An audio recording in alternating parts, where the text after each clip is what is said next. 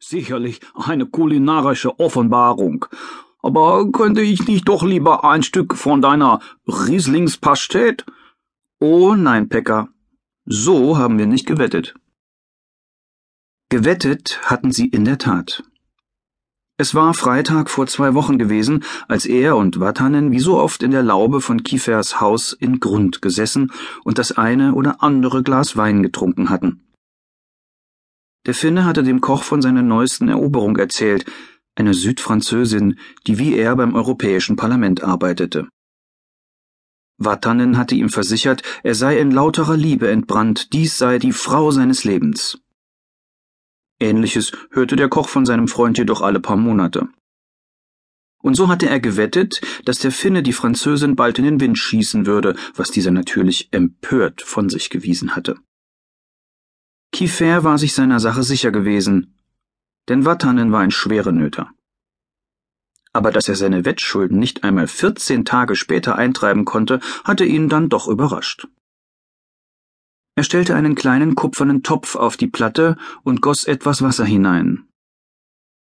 Ich äh, darf dich an unsere Abmachung erinnern, Pekka. Hätte ich verloren, hätte ich diesen verrotteten finnischen Fisch probieren müssen. Wie heißt der noch gleich? Hapansilaka. Kiefer schauderte schon bei der Vorstellung. Watanen hatte ihm erzählt, es handele sich bei Hapansilaka um vergammelten Hering. Verschlossen in der Dose fermentiere dieser so lange vor sich hin, bis sich das Blech blähe. Manchen, so hatte der Finne ihm fröhlich erklärt, fiel wegen des strengen Fäulnisgeruchs das Frühstück bereits aus dem Gesicht, wenn sie die Dose nur öffneten. Ich finde, mit dem Kochcase kommst du deutlich besser weg. Kiefer schnitt die gelbliche Masse in kleine Stücke und warf sie in das bereits dampfende Wasser. Dann fügte er noch etwas Butter hinzu und begann zu rühren. Watanen betrachtete die Sache unglücklich. Gekochter Glieberkäse, pfui Deibel. Und äh, den muss ich dann löffeln? Wie ein Suppe? Nein, das hier, Kiefer zeigte mit dem Holzlöffel auf die zähe, blubbernde Masse in dem Töpfchen, lassen wir gleich abkühlen. Und dann schmiert man den Kachkäse aufs Brot. Mit Senf. Käse mit Senf? Ihr Luxemburger seid ein bizarres Völkchen. Ist ja wohl lange nicht so bizarr wie verrotteter Fisch. Er ist lediglich ein bisschen vergoren. Watanen begann, unruhig in der Küche auf und ab zu laufen. Es war fünf Uhr nachmittags. Ein Vorbereitungskoch war damit beschäftigt, Gemüse zu schneiden und Soßen anzusetzen. Ansonsten war die Küche des Deux Églises verwaist. Ah, apropos vergoren. Hast du diesen Rivana reinbekommen, von dem wir neulich gesprochen haben, Xavier? Coteau de Remiche? Ja. Die Kisten sind vorhin angeliefert worden. Gut. Er fuhr sich mit der Hand durch die schütteren, semmelblonden Haare. Wenn du mich schon zwingst, euren Gummikäse zu essen, dann möchte ich mir vorher wenigstens einen antrinken. Normalerweise macht man's umgekehrt, erwiderte Kiefer.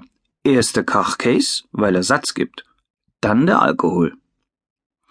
Wenn's die Tradition erfordert, verspreche ich dir danach auch noch was zu trinken. Aber jetzt komm, ich brauch einen Schluck. Kiefer goss den Kochkäse in eine kleine Auflaufform und stellte diese in den Kühlraum. Dann stiegen sie die gewundene steinerne Treppe hinab in den Schankraum. Das Restaurant Deux Églises, dessen Koch und Besitzer Kiefer war, lag in Klausen, einem der Luxemburger Unterstadtviertel. Das alte Garnisonsgebäude, das sein Spezialitätenlokal beherbergte, war nicht sehr groß, und so befand sich die Küche im ersten Stock. Als sie unten ankamen, fanden sie den Schankraum ebenfalls verlassen vor.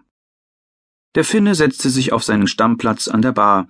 Kiefer ging hinter die Theke, nahm eine Flasche von Watanens präferiertem Rivana aus dem Kühler und schenkte ihnen beiden ein, bevor er ebenfalls Platz nahm. Schlürfend sog sein Freund den Weißwein ein. Ein ganz hervorragendes Tröpfchen. Kannst du mir davon bei Zeiten mal eine Kiste oder zwei mitbestellen für meinen Hausvorrat? Kiefer klopfte sich eine Dukal aus der Schachtel und nickte. Geht klar. Wenn du noch was anderes brauchst, Rotwein oder Olivenöl, dann ist jetzt die Gelegenheit. Wieso? Bestellst du was? Viel besser, Pekka.